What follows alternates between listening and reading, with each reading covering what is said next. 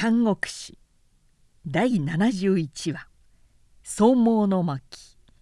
剣丹天下一」黄河を渡り河北の矢遠く曹操から莫大な兵糧軍需品を延々数百頭の馬両に積載して帰っていった。やがて曹操の返書も死者の手から袁紹の手に届いた。袁紹の喜び方は絶大なものだった。それも道理。曹操の色よい返事には次のような意味がしたためてあった。まず閣下の検証を祝します。次には閣下がこの度北平の征伐を思い立たれたご宗徒に対しては自分からも満行の誠意をもってご必勝を祈るものであります。馬筆両米など軍需の品々もできる限り後方よりご援助しますから河南には少しもご憂慮なく一路北平の高孫山をご討伐あって万民安堵のためいよいよ国家鎮護の代を成し遂げられんことを番頭しております。ただお詫びせねばならぬ一時は不詳守護の任にある京都の地も何かとことしげく秩序の維持上兵を要しますのでせっかくながら兵員をお貸しする義だけはご希望に沿うことができません。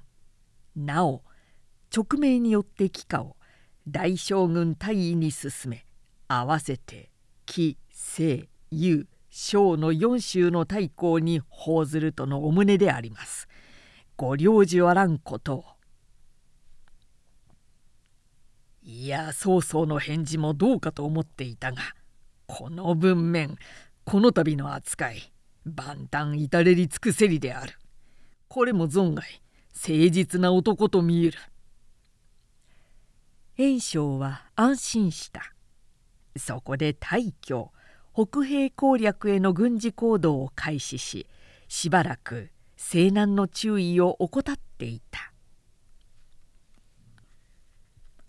夜は朝鮮をはべらせて主演に溺れ昼は陳太夫親子を近づけて無二のものと何事も相談していた。それが呂布の近所であった。密かに憂えていた秦は陳旧である。今日も苦々しげに彼は呂布へ還元を呈した。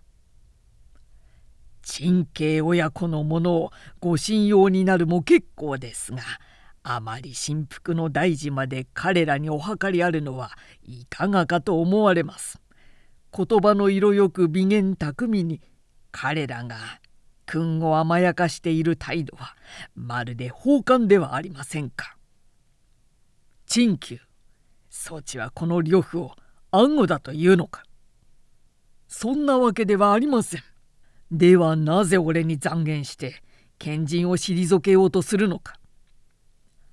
彼ら親子を真実賢人だと思っていらっしゃるのですか？少なくとも呂布にとってはまたなき良心と言える。はあ何がああだ人の長をそねむ者と貴様こそ天皇のそしりを受けるぞ。もう何も申し上げる力もございません。陳旧は退いた。中ならんとすればかえって天皇の神と主人の口からまで言われる。しかず門を閉じてと彼はしばらく引きこもったまま助手城へも出なかった。そのうち北方の高孫山と袁紹との戦乱が聞こえてくる。詩林の仏像はなんとなく騒然たるものを感ぜしめる。そうだ。狩猟にでも行って公然の気を養おう。一木を連れて彼は秋の山野を刈り歩いた。すると一人の怪しげな男を認めた。旅姿をしたその男は陳旧の顔を見ると慌てて逃げ出した。はて。やり過ごしてから陳旧は小首を傾けていたが何を思ったかにわかに弓に矢をつがえてかけてゆく先の男へ狙いすました。矢は狙い誤たず旅人の足を射止めた。猟犬のように下僕の童子はそれへ飛びかかってゆく。陳旧も弓を投げ捨てて後から駆け出した。猛烈に反抗するその男を召し取って厳しく拷問してみると。それは勝敗の城から玄徳の返還をもらって京都へ帰る使いのものということが分かった。曹操の密書を帯びて玄徳へ手渡してきたというのか。はい。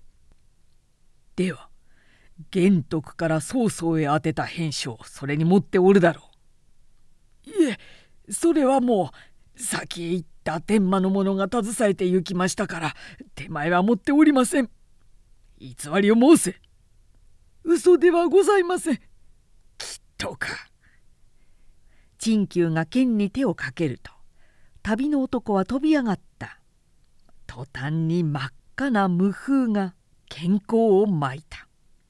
大地には首と胴が形を変えて離れ離れになっている。同志死骸を調べてみろ。ご主人様頬の襟を解いたらこんなものが出てきました。おお玄徳の返書だ。陳旧は一読すると「誰にも口外するなよ。わしはこれから助手城へ参るゆえ弓を持ってお前は先に屋敷へ帰れ」友の同時に言い残して陳旧はその足ですぐ途上した。そして呂布に謁し近々と司祭を告げて玄徳から曹操へ宛てた返還を見せると呂布は貧髪を震わせて激怒した「ひっぷ玄徳めいつの間に曹操と示し合わせてこの呂布を滅ぼさんと図っておったな」。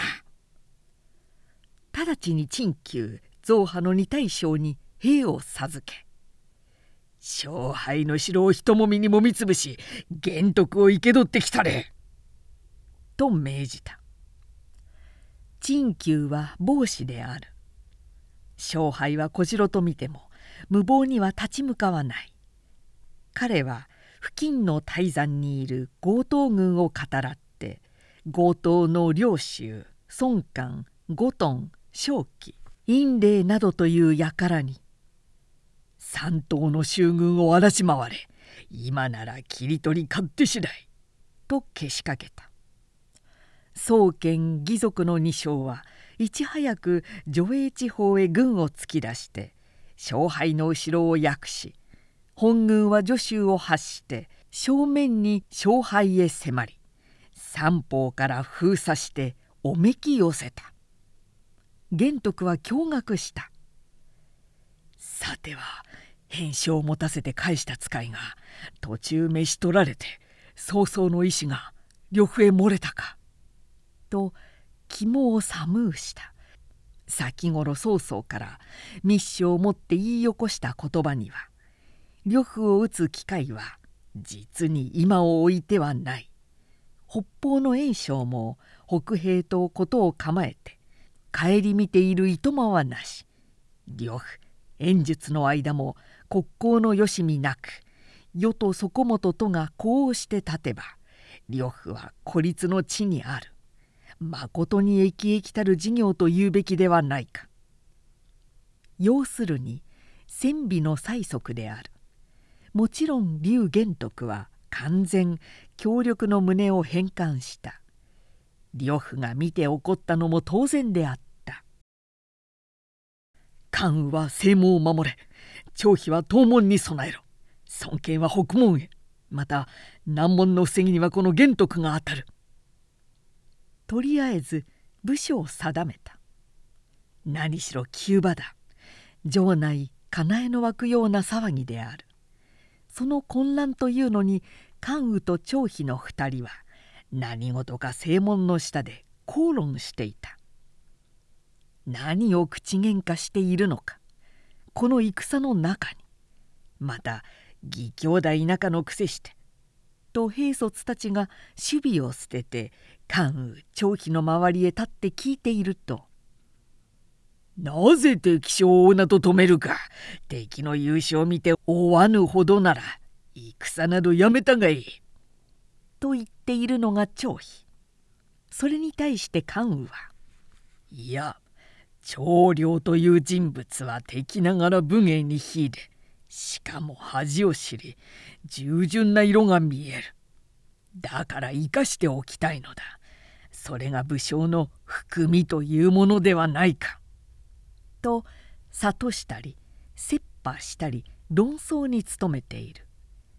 玄徳の耳に入ったと見え「この際何事か?」と叱りが来た「関羽どっちが理科費か。後継の前へ出てロッチを開けよ。う」張飛は関羽を引っ張ってついに玄徳の前まで議論を持ち出した。で双方の言い分を玄徳が聞いてみるとこういう次第であった。その日早朝の戦に呂布の一方の大将長領が関羽の守っている正門へ押し寄せてきた。関羽は城門の上から「敵ながら良い武者ぶりと思ったら気候は長領ではないか。君ほどな人物も呂布のごとき粗暴で浅はかな人間を主君に持ったためいつも無名の戦や反逆の戦場に出て武人か強盗か疑われるような働きをせねばならぬとは同情に耐えないことだ。武将と生まれたからには戦わば正義のため死なば訓国のためと言われるような生涯をしたいものだがあたら忠義の志も聞こうとしては向け場がござるまい。と第四ながら話しかけるような口調で呼びかけたすると寄せ手を引いて猛然攻めかけてきた長領が何を思ったか急に馬を巡らして今度は張飛の守っている東の門へ攻めに回った様子であるそこで関羽は馬を馳せて張飛の守っている部署へ行き「打って出るな!」と極力止めた長領は惜しい男だ彼には正義の軍につきたい心と恥を知る良心がある。と敵とはいえ助けておきたい心持ちと理由とを張飛に力説した「俺の部署へ来て余計な指揮はしてもらいたくない」張飛は聞かない。そこで口論となり時を移してしまったので寄せ手の長領もあまりに無反応な縄文に不審を起こしたものかやがて引いてしまったというわけであった。惜しいと言いたいのは長領を打ち漏らしたことでまったく関羽に邪魔されたようなものだ。かけこれでも関羽の方に利がありましょうか。張飛は例のごとくダダをこね出して玄徳に訴えた。玄徳も裁きに困ったがまあ良いではないか捕らえても逃がしても大海の魚一尾長領一名のために天下が変わるわけもあるまい。とどっちつかずに双方を威舞したどこかで可憐な乙女の歌う声がする十里城外は戦乱の巷というのにここの一角は静かな秋の日に満ち不要の花に雲は麗しく木星の匂いをした小さい秋蝶が低く舞ってゆく。ニラの花が地面にいっぱい金管差し銀管差しお嫁に行く小獣とに似合おう。小獣とのお婿さんはせむしの地主親父。床に寝るにもおんぶする。宅へ着くにも抱っこする。隣のお百姓さん見ないふりしておいで。誰も笑わないことにしよう。前世の因縁仕方がない。上州城内の北園呂布の家族や女たちの見入る禁煙であった。14ばかりの少女が芙蓉の花を折りながら歌っている。歌に甘えてそのせい後ろから抱きついているのは少女の妹であろう。やっと歩けるほどな幼さである。誰もいないと思ってか少女は倒った芙蓉を神に刺しまた声を張り上げて歌っていた「娘かつらの花千里も匂う。男ミツバチ万里も通う。ミツバチ花見てうようよ移る。花はミツバチ見てなよなよ開く。呂布はその声に広角の窓から首を出した。目を細めて娘の歌に聞き取れている顔つきである。姉は十子妹は五つ。二人とも呂布の娘である。十子の姉の方は先頃円術の息子へ嫁がせるまでになって一夜盛大な寛宴を開き主練の腰に乗せて淮南の道へと見送ったがにわかに模様が変わったため兵を発して腰を途中から連れ戻しそのまま元の真相に封じてしまった。あの花嫁御寮なのである。花嫁はまだ小さい。国と国の政略も知らない。戦争がどこに起こっているかも知らない。父親の胸の内も助州の城の運命も知らない。ただ歌っている。そして幼い妹と手をつないでくるくる巡っていたがふと父の呂布の顔を広角の窓に見たので「あら!」と顔をあからめながら母たちの住んでいる北縁の辛抱へ駆け込んでしまった「はははまだまことに無邪気な姫君でいらっしゃいますな」呂布のそばには家臣の各方が顔を並べて佇んでいた「うんあのようにまだ子供だからな。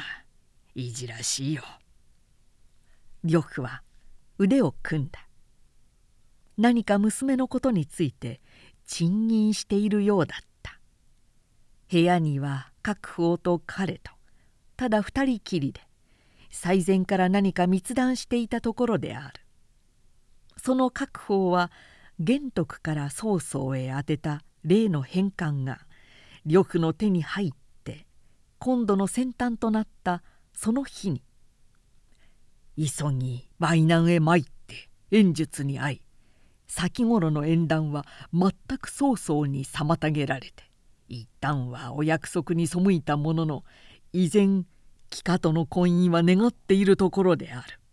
と申して至急取りまとめてこい」との悲鳴を受けて早馬で淮南へ向かいつい今しがた演術からの返事を持ってこれへ帰ってきたものであった。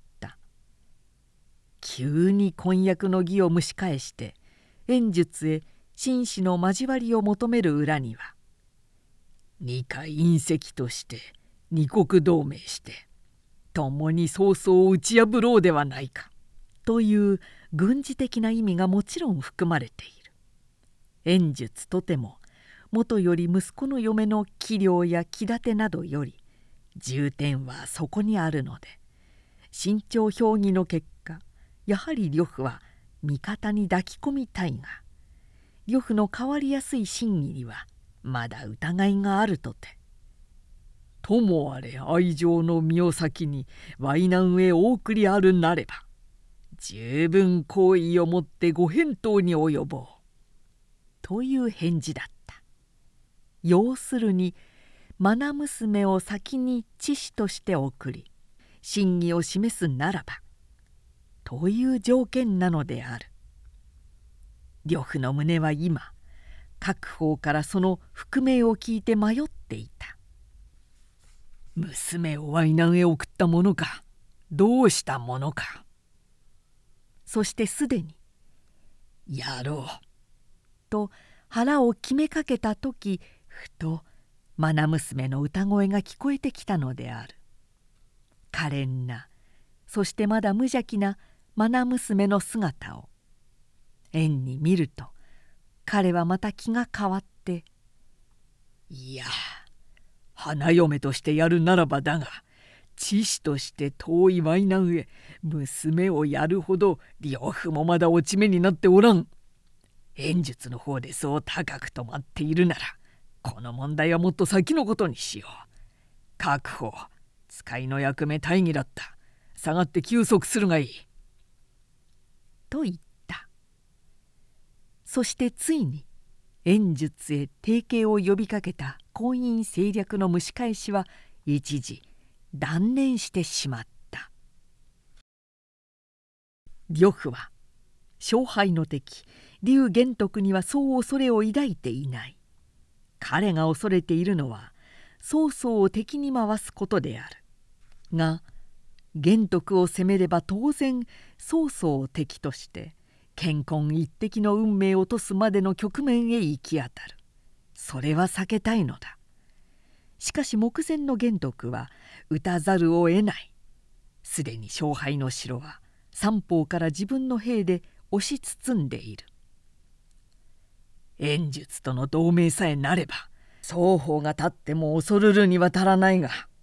と考えて彼は急遽各方を淮南へ飛ばし演術の肝を当たってみたわけであるが先も足元を見て妥協しかねる条件を持ち出すなど不遜な態度を示したので呂布は自己のメンツとしてもまた我が娘への愛着からもこれ以上の屈辱には忍べなかった。でその方が望み薄と決まるとかえって彼は肝が据わったように「よしこの上は」と翌日自身戦場に臨んで特戦した。こんな小次郎一つに幾日攻めあぐねておるぞ。人押しに踏みつぶせ。味方を知ったしながら彼を乗せた関戸馬は早勝敗の城の下まで迫っていた。すると城壁の上に劉玄徳が姿を現して呂布へ呼びかけ順々としていった「呂将軍呂将軍何とて核は激しく囲みたもうか。それがしと将軍とは情あり恩ありよしみこそあれ仇はないはず。先に曹操より天使の勅命としてそれがしに兵を催せとの言命ゆえやむなく承知の返還はしたためたがなんで立ちどころに将軍との休校を捨ててゆえなき害意を差し挟もうや。願わくはご権領あれ。将軍とこの劉備とが戦って相互の兵力を多大に消耗し尽くすを陰で喜び陰で利得する者は何者なるかを深くご検察あれや。呂布はそれを聞くとしばらく馬上に目前としていたが突然「包囲はどくだ!」と味方へ言いつけてひらりと陣後へ馬を返してしまった弱点と言おうか人間性に富むと言おうか呂布は実に迷いの多い男ではあったここまで駒を寄せながら玄徳が利を尽くして解くとまた「そうかな」という気迷いにとらわれて自身は女州の城へ帰ってしまった。したがって寄せ手の包囲陣もそのまま虚しく日を送っている間にそれより前に勝敗を脱出していた劉玄徳の九死は早くも京都について「異彩は主人劉備の所中にございますが各々の次第一刻も早くご救援を乞いまする」と告げた。曹操は直ちに娼婦へ諸大将を集めて勝敗の急変を伝え同時に「劉備を見殺しにしては世の審議に背く今袁紹は北平の討伐に向かいそれに憂いはないがなお世の背後には長州劉氷の勢力が常に都の京を伺っている。とはいえ呂布を放置しておかんかこれまたいよいよ勢いを強大にし将来の官となるのは目に見えておる。しかず一部の者に京都の留守を預け世は劉備を助けて共にこの際呂布の息の根を止めてこようと思う。汝らはいかに思うか。と評議に諮った。道中の諸大将を代表して純優が起立して答えた「水死のご発議我らにおいてもしかるべく存じます」「流氷長州とても先頃邸宅攻撃された後のこと。軽々しく兵を起こして参ろうとは思われません。それをはばかってもしこの際呂布のなすままに任せておいたら演術と合流して止水淮南に縦横しついには将来の体感となりましょう。彼の勢いのまだ超なるうちによろしく災いの根を断つこそ急務と思われます。曹操は左の手を胸にあって右手を高く伸ばして石雲申したり漫才にはないか」と言った。幾同音に「ありません」諸大将すべて起立して賛意を表した「さらばゆいて勝敗の危機を救え!」とばかり。まず加工順旅券利天の3名を先方に5万の精兵を授け助州の境へはせ向かわした。呂布の帰化高順の陣は突破を受けて回覧した。何？曹操の先手が早ついたとか。呂布は狼狽した。もう曹操との正面衝突は避けがたい勢いに立ち至ったものと観念した。公正早参れ。確保創生も駆け向かえ。そして工人を助けて遠慮に疲れた敵兵を一挙に平らげてしまえ。呂布の命令に呂布の軍は直ちに軍の移動を起こした。それまで勝敗を遠巻きにしていた彼の代表が一部それに向かったので全軍30里ほど勝敗から引いたのであった。城中の玄徳は「さてこそ京都の援軍が助州の境まで着いたと見える」と察して孫権美塾美宝らを城内に残し自身は関羽張飛の両翼を従えて今までの消極的な姿勢から攻勢に転じ俄然突形に陣容を備え直した。がなおそこには静かなること林のごとく動かざること山のようであったがすでに呂布軍の一角と曹操軍の先端とは激突して先陣を上げ始めていた。その日の戦に曹操帰化の加工順は呂布の大将高順と名乗り合って54号戦ったがそのうち高順が逃げ出したので「汚なし返せ返せ!」と呼ばわりながらあくまで追いかけ回していったすると高順の味方宗生が「すは高順の気球と見たので馬上を弓をつがえて近々と走り寄り加工順の表を狙って「ひょう!」と言いたいや加工順の左の目に突き刺さった彼の反面は鮮血に染み思わず「うわっ!」と蔵の上でのけぞったがあぶみにしかと踏みこたえて片手で我が目に立っている矢を引き抜いたので矢尻とともに眼球も出てしまった加工順は「ドロドロな目の玉の絡みついている矢尻を面上高くかざしながら「これは父のせい母の血液。どこも捨てる場所がない。うわもったいないや」と第音で独り言を言ったと思うと矢尻を口に入れて自分の目の玉を食べてしまった。そして真っ赤な口をくわっと開いて片目に宗生の姿をにらみ「貴様か!」と馬を向け飛びかかってくるや否やただ一層のもとに片目の敵を突き殺してしまったおそらく天下第一の剣丹家は加工順であろう後には人々の話題をにぎわし加工順もよく笑い話に語ったが我が目を食って決戦したその場合の彼の心は悲壮とも壮絶とも言いようはない。眼球を抜かれた一眼の窪からあふれ出る鮮血は止まらない。もちろん激痛も甚だしかった。今はこれまで。と彼も最後を思ったほど。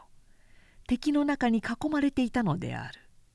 その獣医を一角から切り崩して彼の身を救って出たのは彼の弟花公園であった。花公園は兄を助けてひとまず引きましょう。味方の利天旅券の陣へ走り込んで行ってとなった。勢いに乗った呂布軍は前線にわたって攻勢を示し「この図を外すな!」と呂布自身馬を飛ばして押し進んできた。利天両県の兵は最北まで引き退いた。呂布は前線上の形勢から「正気は今!」と確信したものか本当の勢いをそのまま上げて直ちに勝敗まで詰め寄せてきた。ここには関羽張飛が「ござんなれ」と備えていた。敵を変えて呂布は新手の玄徳軍と猛戦を開始した。高順長領の二軍は張飛の備えに打ってかかり呂布自身は関羽に当たった。乱戦の交換に雲は叫び肉刀剣撃の接戦となって子は裂け旗は折れ天地は震撼した。だが何といっても玄徳の勝敗勢は小勢である張飛関羽がいかに言うなりといえども呂布の大軍にはこうしえなかった。当然敗退した。城中へ城中へと先を争って逃げてゆく。